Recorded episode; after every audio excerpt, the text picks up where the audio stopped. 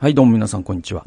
えー、今日は一人ビブリオバトル。なぜ人はカルトに惹かれるのか、第2回お送りします。えー、ウリュウタカシさん、えー、放送館から2020年に出ている本です。えーと、まあ、第1回にも言いましたけれども、あのー、あの、星の子っていうですね、映画及び小説、あの、結構参考になります。まあ、この本を理解するのに。で、あとはまあ、村上春樹ですね。の、や、特に約束された場所でっていうですね、本があって。まあ、それも相当参考になるし、えー、1984っていうね、まあ、小説なんかも、結構、オウム絡みの小説なんで参考になるかなと思います。でも、まあ、この本はより、まあ、著者のね、体験に基づく話なので、すごく僕は あのー、なんていうのかな、その信仰宗教だけではなくて、あの、いろんなことに言えるのかなと思うんで、で、まあ今の時代ってさ、その、宗教を名乗らない宗教っていっぱいあるのね。オルタナ宗教って言われるんだけど。で、その中には、その、オンラインサロンとか、あの、ビジネス系 YouTuber みたいな人とか、まあその類って結構今はあって。で、やっぱちょっと気を抜くと、そういったものに巻き取られてしまうっていうのが、あの、いつの時代にもあるんでね。あのー、なんていうのかな、それに巻き取られないようにっていう話でも実はないんだよね。この、この本って。より深い話なんで、ちょっとね、面白かったので紹介していきたいと思います。で、あのー、この著者のウリュウさんという方は、その大学に入って、そのサークルの勧誘で、えー、まあこう、なんていうのかな、その宗教と名乗らないまさに、まあ宗教なんだけど、それを偽ってサークルの勧誘をされて、で、そこでその、ゴールデンウィークの合宿かなんかで、まあ、すごいこう、その宗教のことを、人生の意味を知ってるかい君たちはみたいなこと言われて、えー、それでまあ、その、信者になっていくんですよ。で、その時に、まさにその大学生活をその宗教に捧げてるような状態の時に、えっ、と、1994年かな ?5 年 ?4 年？で、えっ、と、5年か、の明けか、えー、え、あの、地下鉄サリン事件ね、あったんですよ。で、それを、じゃあ、そんな報道があったらさ、その、いわゆる新興宗教の人たちって、そのすぐに、はっと目が覚めてね、ああ、いかんいかん、つって。で、もう宗教やめるんじゃないかと思うわけじゃないですか。思う、思うわけじゃないですか。ってか、思う、ですよ、多分。こう、凡人の頭では。だけど、あのー、実はね、違ってて、あれを、その、同じ、浄土真宗親鸞会という、まあ今考えたらカルトなんだけど、まあその時は本当に真理の道だと思っていた、その宗教を信じる仲間たちと、そのまさにオウムのね、その報道を見てると。で、見てる時に、やっぱ私たちは本物でよかったね、みたいな風になるんですって。でもこれもなんかわかる気はするんですよね。で、その私たちは良かったねって言いながらも、実はそのオウム真理教にハマっていった、その井上被告であったりとか、まあね、その2018年にまあ死刑が執行された林育夫とか、まあね、たくさんの遠藤さんとか、えっ、ー、と、上優さん。まあまあ、だからそういうね、あの、オウムの若手幹部たちっていたじゃないですか。で、その人たちがなんで、その、オウムにハマったのかっていう略歴みたいのがワイドショーで繰り返し報道されてたんですね、当時ね。で、僕も高校生だったんだけど、その時、すごく覚えてんですよ、その報道に関しては。で、えっと、でね、あのですね、えー、それを、その彼らの、その井上被告とかの、その、なんで宗教にはまったのか。まあ、上優さんだったら、カモメのジョナサンを読んでとかってあったじゃないですか。で、それを読めば読むほど、知れば知るほど、あれ？これって俺と何が違うの？っていうふうに思ったっていうくだりがあって。それが面白かった。ったんだよね。えー、34から35ページですね。当時、新覧会の機関誌で、オウム事件の特集が、オウム事件の特集が記載、えー、掲載され、そこに、あーなんだ、こ、こと、井上義弘死刑囚が、高校受験の勉強のただ中に作った願望と題する詩が掲載されたことを今も覚えている。でですね、これ、あーなんだってちなみにね、イン、ね、ヒンディー語で喜びっていう意味なんですよ、確か。アナンドゥって、えー、ね。で、喜びで。で、僕、あれなんですよ。ヒンディーネームが僕あって、実は。それがアナンドゥなんですよ。だから、井上さんと同じ名前なんですよね。で、その、井上義郎の義ってさ、その、喜びっていう字じゃないですか。だから、だから、多分、その、だから多分っていうか、あの、ね、アザラは、あの、ヒンドゥー語分かってて、その、こいつは喜びという字が入ってるからアナンダにしようって思ったんだなとか、なんかこのアナンダからもいろんなことが今読むと分かってくるんですけど、で、僕のヒンディーネームに関しては僕の最初のヒンディー語の、あの、家庭教師がつけてくるんですよ。お前はアナンドゥだとかって言って。で、インドによくある名前なんですって。で、ちょっと話戻ります。話戻りますね。で、この井上さんが、えっと、高校受験の時に作った、高校受験勉強のただ中に作った願望っていう詩があるんだと。え、これがね、読みますと、朝夕のラッシュアワー、時に繋がれた中年たち、夢を失い、ちっぽけな金にしがみつき、ぶら下がっているだけの大人たち。工場の排水が川を汚していくように、金が人の心を汚し、大衆どもをクレイジーに刺す。時間に追いかけられて歩き回る一日が終わると、すぐ次の朝、日の出とともに逃げ出せない人の渦がやってくる。救われないぜ。これが俺たちの明日ならば。逃げ出したいぜ。金と欲だけがあるこの汚い人並みの群れから夜行列車に乗ってっていう、まあ、これなんかね、あの、尾崎豊のね、歌の詩からの引用、引用というかまあ、パクリというか、あれね、表説というか、えー、それが部分的に含まれてるらしいんだけど、でも、このね、あのー、詩を読んだ時に、なんか結構僕は、今、今も、その、井上さんが書いた詩だよって言うと、そういう、そのさ、先入観というか、眉、眉に唾を塗った状態でさ、あの、読むから、半笑いで見ちゃったりとかするんだけど、でもこれをさ、例えばさ、なんだろうな、このこの詩を書いたのが、じゃあですよ、例えばですよ、わかんないけど、わ、んちょっと今ピッ、パッとこの人だっていうのが出てこないけど、なんだろうな。そうですね、そうですね、そうですね。えー、っと、なんだろう、若き日の、若き日の、なんだろうな、その赤、アフガ、アフガニスタンでね、死んだそのな、な、や、中村医師って言ったじゃないですか。あの人の死だって言われたらさ、いやもうやっぱ深いねーって思うじゃないですか。そうだよねーって。で、俺、僕も、そういう先入観抜きにしたら、本当にそうだなって、今も、本当にそうだなと思うわけ。100%に近いぐらい共感しちゃうわけ。でね、でね、あの、この、ウリュウさんはこう続けるんですよ。その記事は、オウムがいかにインチキ教団かということをこれでもかとばかり書いていたが、私が最も衝撃を受けたのは、オウムのインチキぶりではなく、井上のこの詩である。この記事を読んだ教団の仲間と、もう少し早く生まれていたら、俺たちも新覧会ではなく、オウムに入っていたかもな、と話し合った。、まあ、ウリュウさんは正直に告白してるんですよね。だから、その、オウムのその信者たち、そして幹部たちが掴んだものはまがいものだったんだけど、彼らの動機って誰よりも真実だったっていう事実に、結構我々震えるんですよね。そしてまたそれをこう直視したくないっていう、我々の動機が多分あって、それを直視したが最後、あっち側に行っちゃうんじゃないかっていう多分怖さがあるんだと思うんです。だからこそワイドショーとかは、例えばこの詩を紹介するときには、ものすごいこう、おどろおどろしい音楽をかけて、そしてなんかこう、大げさな編集をして、これはあなたたちとは違う世界なんですよっていうメタメッセージとともに、ね、報道したりするんだけど、でもそういうまさに眉唾みたいな、その唾を取った状態でこの井上さんの詩を読んだ時に、あれ？これってさ、本当にこう、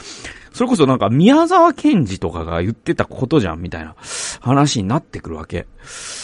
だから、そのカルトって、その前半と後半は明らかに違ってて、その入り口に至るまでは、の、その真理を求める真実な気持ちっていうのは、多分誰よりも純粋なんだと思うんですよ。で、その結果、まあ、オウムの信者たちはやっぱり掴んだものが、不幸にもまがいものだったっていう事実っていうのがあって。でも、そのカルトに入るまでは、そんなことってわかるわけがないんで、そうするとさ、結構怖い、怖くなるじゃないですか、こっちは。結局その、真理が欲しい。この世の中の価値観ではない何かしら真実なもの。なぜならば、この世の中が嘘っぱちに見える。この世の中があまりにも表層的で物質ばかり求めてるように見える。そしてなんか嘘をつく奴がうまくいって、本当のことを求める人は冷や飯を食ってる。こんな世の中嫌だと。本当のことがあるはずだって誰しも思うと思うんですね。で、それがブルーハーツの歌が売れ、尾崎豊の歌が売れる理由だと思うんです。で、その気持ちっていうものに、こう、導かれるようにして、そのなんか昔駄菓子屋にあった、その紐のついた飴のくじみたいのがあるとしたら、パッて掴んだ、その、ね、タコ紐が、ある人は本当に伝統宗教でその人を幸せにする道を選べるかもしれないけど、ある人はそれがオウムだったかもしれない。で、そう考えると、もうそもそもそのタコ紐って、我々は事前に判断できないとすると、もうタコ紐を取る、手に取ることをやめた方がいいんじゃないの？つまり、いろいろあるけど、とりあえずそういう真実をね、その、求める気持ちみたいなものは、もう適当にごまかして、ネットフリックスとか見て、ストロングゼロを飲んで、酒で散らして、そういうのは。パチスロに行って。で、世の中が、あの、お前は何かを買えば幸せになるよと言うんだから、それをとりあえず受け入れて、ね。まあそこそこのね、物質的な幸せを手に入れたらいいんじゃないの。なぜなら、だってタコ糸を掴んだが最後、それがオウムかもしれないからね。っていうね。っていうムードを多分90年代後半に多分日本人はどっかで身につけちゃって、多分その後遺症から未だに立ち直れてないっていうのが、多分なんかその日本という国の僕の診断結果なんですよ。僕なりの。だけど、結局そのタコ糸理論でいくと、そのタコ糸をやっぱり、人間ってどこかしら宗教的に生まれついてるから、そしてある人は特に宗教的に人以上に生まれついてる人いるから、井上被告のようにね。で、そういう人たちが、もし、その、じゃあタコ糸やめようぜ、みんなって言った時に、じゃあ今の時代に井上さん生きてたらさ、ね、キングコングの西野のオンラインサロンにハマる人になるかもしれないし、ビジネス系 YouTuber に言われるがままに FX に手を出して大損する人になるかもしれないし、なんか、結局なんかその根本みたいなことを考えずに、解決したような風っていうのを、あの90年代後半に日本は多分、その原因を根治せずに対症療法で乗り切ってしまったんで、だからなんか、どこまで行っても日本って別な形で、オウム的なるものって現れてくる素地は消えてないんじゃないかなと僕思っててね。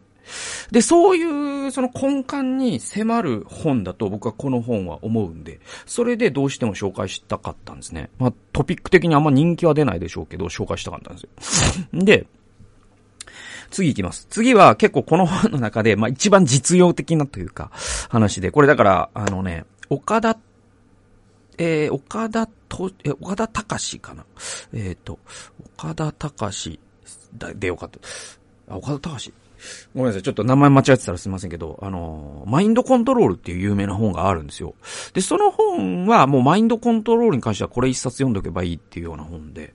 で、その本のよう、なんていうの、もうまさにその本に書かれている、えーことが、あの、行われてたっていう話なんです。その診断会で。で、多分、オウムでも同じことが行われてたんですよ。えーそして、えっと、これに関してもう一個ね、すごい副、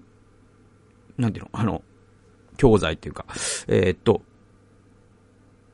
読む、あの、見るといい映画っていうのがあって、えーそれが、あのー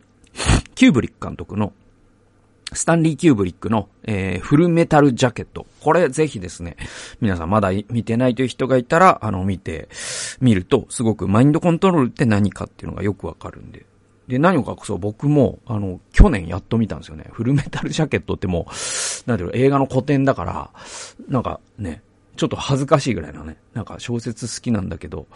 あのー、夏目漱石読んだことないぐらいな感じなんだけど、あのー、フルメタルジャケットやっと見ましてですね、まあほんとすごいんですよ。で、あのー、何がすごいって、まあ長いのもあるんだけど、前半と後半で全然違うトーンの映画になってたりとか、まあほんとキューブリックって色々生み出したよなと思うんだけど、あのね、えっと、やっぱり前半のもうほんとこれでもかと、ね、いうぐらいの、その、ベトナム戦争の時に徴兵された人の話なんだけど、そこでの、その上官によるしごきですよ。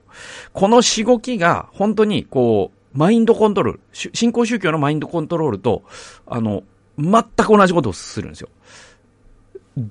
何かというと、まず、その人の尊厳が失われるほど罵倒するんですね。そして、失われたなって思ったら、ちょっと優しい声をかける。この組み合わせで、人間って変わっちゃうんですよ。えー、46から47ページね。ずっと後になってフルメタルジャケットという戦争映画を見たとき、だからウリュウさんもこれを見たんですね。見たときに、あの時の学院、つまり、あのー、浄土真宗親鸞会ですか？の学院が何を目的としていたかが、はっきりと分かった。あ、そう、浄土真宗親鸞会のなんだっけ、えっと、教職者ね。つまりまあ、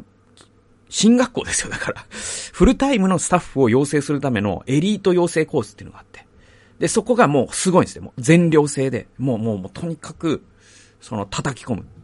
それは何を叩き込むかというと、その教祖への絶対服従とか、まあそういったことを叩き込むんだけど、ね、あの時の学院が何を目的としていたかがはっきりと分かった。この映画では、アメリカ海兵隊の新兵訓練の様子が描かれているが、な、えー、並んだ新兵たちに教官が劇を飛ばすシーンがある。で、教官はこう言うんですね。お前らはどうしようもなく最低の人間のクズ野郎だ。で、それに対して、えー、新兵が、Yes, sir! その通りですって言うんですよ。で、何を言われても、Yes, sir! って言うんですよ。このね、あのー、フルメタルジャケット。フルメタルジャケットを見た日の夢に、Yes, sir! っていうのがすげえね、出てくるぐらい、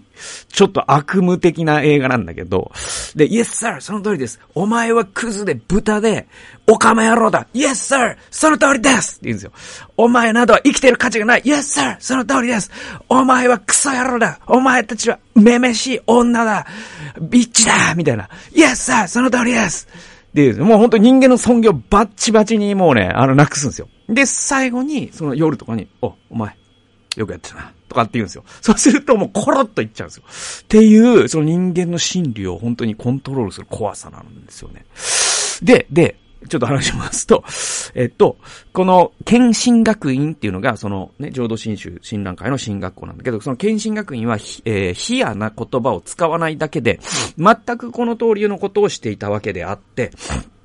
つまり、新乱会の兵士として必要な訓練と組織への服従心を養うことが目的だったということだ。そこには余計なプライドを徹底的に粉砕して、絶対服従という価値観をこれでもかというくらいにすり込む場であり、その教育方針は不条理に見えて実際は超合理的だった。そして困ったことに、教授たちも、同僚の学院生もみんな気が遠くなるほど優しくて温かいのだ。ね。で、善意によって服従し、善意によって自分を見失っていく。今思えば、真理への服従を拒む知性とも言うべき。人間性の最後の砦は、優しさによって溶かされるのだと思う。このなんか最後の下りが本当にね、僕は、その、恐ろしくもなったし、なんだろうかな。うん。そうそうそう、感、感銘したというか、目から鱗というか、なんと表現していいかわかんないんだけど、あの、だから、その、不合理であればあるほどいいんですよ。その、人間のプライドを、ね、その、粉砕することが、こういった洗脳組織の機能だとすると、その、命令っていうのは不条理であればあるほどいいんですよ。ピカピカな便所をさらにピカピカにめじゃ、め、磨けっていうのは不条理じゃないですか。だってすでにピカピカなんだから。ね？それを舐めれるほどに、そして舐めろ。これは不条理じゃないですか。舐める必要ないんだから。綺麗なんだったら。ね？そしてまた汚れるんだから。汚れた時に掃除すればいいっていうのが合理的なんで。で、あとはさ、その、なんだろう。それを、なんだろう、あの、洗剤を使わずにやれ。みたいなさ。とか、自分の手でやれ。とか。ね。ティッシュ1枚でやれ。雑巾などという贅沢なものを使うな。とかね。全部不不合理じゃないですか。ね。雑巾使った方がいいし。ね。あの、洗剤使った方がいいし。なんだったらなんか、こう、すごい、最近のケミカルな、なんか水のいらないやつとか使えばいいし。その時間を勉強すればいいし。でもそんな不合理的なことをしちゃうと、プライドを粉砕できないからそんなことはしないわけです。不合理な命令を言い続けるわけ。で、それによって何が起こるかというと、人間のプライドがズタズタになるんですね。で、この最後の一文が怖くて、今思えば真理への服従を拒む知性とも言うべき人間性の最後の砦は優しさによって溶かされるのだと思う。だから、こういった不条理なことに人間が、こう、あれ？ちょっと待って、これおかしいんじゃないの？って思う最後の砦っていうのは知性なんですよね。で、これ批判的思考力とも呼ばれるんだけど、結局その自分をメタ的に見て、そして今これ起きてることはこれ、こういうことで、ちょっと待って、これおかしくね？みたいなことを思えるってことじゃないですか。で、まあ DV とかでも同じですよね。この人の、その、行為っていうのは明らかにちょっと常軌を逸してるし、これは本当にちょっともう家庭裁判所案件だなとかっていうのがわかるっていうのが批判的思考力なんだけど、それを最後に溶かしてしまうっていうのは何かというと、優しさなんですよ。だから DV の男は暴力をね、振るった後にめちゃくちゃ優しくなるんですよ。これは本当に我々ね、そのブラック企業とかでも多分そうなんだけど、その、ブラック企業とかさ、その、まさに、その、フルメタルジャケットの前半部分ね。お前らノルマ達成しなかったら、お前ほんと、給料から天引きだからな。みたいな。なんか、そんなさ、ブラック企業があったとしてさ。でもそれをさ、ギガ化して、ある種こうコミックみたいに描くと、そこだけを描いちゃうんだけど、でも本当のブラック企業、ガチの本当の現存するブラック企業っていうのは多分、みんないい人なんだよね。そこがまたさらに立ちが悪いんですよ。みんないい人で、その優しさっていう成分が含まれているゆえに、最後のこの批判的思考力っていう部分が死んじゃうんですよね。これは本当に怖いと思います。はい。えー、次行きましょうか。えー、52から53ページです。ここ最後の引用にしたいと思います。今日のね。で、あのー、結局ね、その、じゃあ、まあ、こういう話をしていくと、その、カルトにはまる人をさ、こう、高みから見下すみたいな視点ってあるじゃないですか。ね。で、それっていうのが、その、二つの意味で間違ってるって著者は言うんですよ。で、一つ目は倫理的に最低だからですよ。つまり、そのカルトにはまる人という人の尊厳っていうのを、さっきの井上さんじゃないけど、その人の求めたものはまがいもの、掴んだものはまがいものだったけれども、求めたものは真理だった。そして、その真実さ、そして切迫性っていうのは、我々凡人が見習わなければならないほど尊いものだったかもしれない。そこへのリスペクトが一切ないっていうのが一つ目。二つ目は、その見下してあいつらバカだよねっていう態度って彼らを、の目を覚まさせることになるどころか、彼らの信仰を逆に強めちゃうんですよ。だから薬よりも毒なんですよね。ね。だから、なんていうのかな。解熱剤にはならない。その、彼らを馬鹿にしても。むしろ熱上がっちゃうんですよ。えー、52から53ページ。特に個別訪問は厳しく、あ、ごめんなさい。個別訪問は厳しい断りが続くと、進行している仲間とそうでない人の境界線を嫌おなしに自覚することとなり、相手から見下され、冷たく扱われることで生じるプライドの既存をあの人たちは真実を知らないかわいそうな人たちという壁を作ることで防ごうとする。そして厳しい活動を共に乗り越えてきた仲間たちとの団結はますます深まる。これだから、ウリュウさんが、あの、診断会にいた時に、えー、なんだっけ、なんかね、結構ね、高額なね、ビデオ教材みたいな、ビデオアニメかなその、教祖を神格したね、アニメーションを作ってて、それを個別訪問で売るっていうノルマがあったんですって。で、そうすると結構さ、厳しい断りで、それは続くでしょうね。だから、お前らほんと、親御、親御さんを悲しませるなよみたいな説教を玄関先でされるみたいなこともあるでしょう。で、そうするとさ、やっぱそのもうプライド傷つくから、いやーもうこの人たちは真理を知らないからこういうことが言えるんだな、かわいそうだなっていうことで自分を守ろうとしちゃう。そして同じようなことを言われて帰ってきたま、ね、仲間たちと、ね、夜にもうくたくたになってね、足棒に、ね、なって、帰ってきた時に仲間にそれ話したら、いや、俺も同じこと言われたんだよね。でも、彼らはね、真理を知らないから、かわいそうだよね。なんつって。団結が強まるんですよ。で、続き読んでいくと、よく伝統教団の宗教者向けの研修会などで講義すると、だから伝統教団っていうのはまさに、まあ、キリスト教で言うと、まあ、カトリックとか、プロテスタントの主流派とか、ね、えー、なんだ、仏教の王道の仏教とかね、そういうところでも彼は今研修会でいろいろ呼ばれるわけですよ。で、そこで講義すると、ね、エホバの証人など、個別訪問で布教活動をする人たちを、伝統教団の人たちが冷ややかに見下していると感じることがあった。これほんと感じますよね。僕クリスチャンだけど、クリスチャンの人で、エホバの人とか統一教会の人をなんかどっかこう見下しているような目で、ね、あの、自分たちは正当で、彼らは、あの、異端だよね。まあ、それは競技的には本当にそうなのかもしれないけど、でも彼らの、その、を同じ人間として尊厳ある存在として扱うことをやめたら、こっちが反キリストになっちゃうからね。キリストってどんなカルト教団の信者だろうが尊厳を持って扱うのがキリスト的な扱いだから。ね。えー、で、えー、続き読みます。私自身も信者として活動していた時だけでなく、脱会した後にもこうした目で見られることに随分苦しんだし、脱会者の相談を多く受ける中で、多くの人たちが同じ思いに苦しんでいることも分かった。つまり、その、今まさにカルトの信者であるということだけではなくて、かつてカルトの信者だったという時期が人生にありますということが、いわゆるこうスティグマというんだけど、そのレッテルですね。ネガティブなレッテルとなって、その人に付きまとい、生涯なんかこう、あー、そういう方でしたか、みたいな。ね。はいはい、わかりました、みたいな。前科があるみたいな見られ方しちゃうっていうね。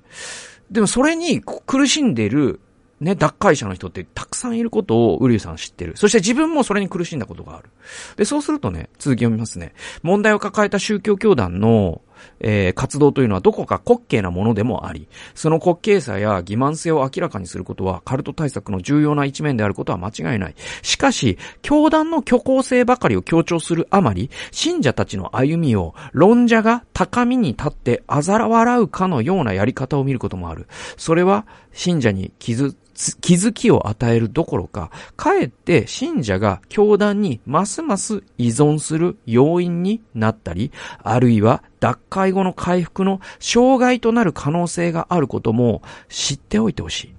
ほんとそうですよね。だからそういう、その、か、ね、なんだろう、カルト教団にはまったことがある、あるいははまっているという人に対する、その冷ややかな、何か、異業の存在を見るような目で彼らを見るっていうのは、本当に二重に良くないことだと思います。それは彼らを傷つけることでもあるし、彼らの真実な真理を求める気持ちというものを尊敬していないということにもなるし。で、何より、彼ら、そんな冷ややかな目で見るということは、彼らがカルトから離れるということに何一つ役に立たないということ。これを我々やっぱり覚えておかないといけないのかなと思います。えー、ということで、えー、時間来ましたので、えー、なぜ人はカルトに惹かれるのか第2回、えー、ここまでにしたいと思います。第3回にも続いていきますのでよろしくお願いいたします。今日も最後まで聞いてくださってありがとうございました。それではまた次回の動画及び音源でお会いしましょう。さよなら。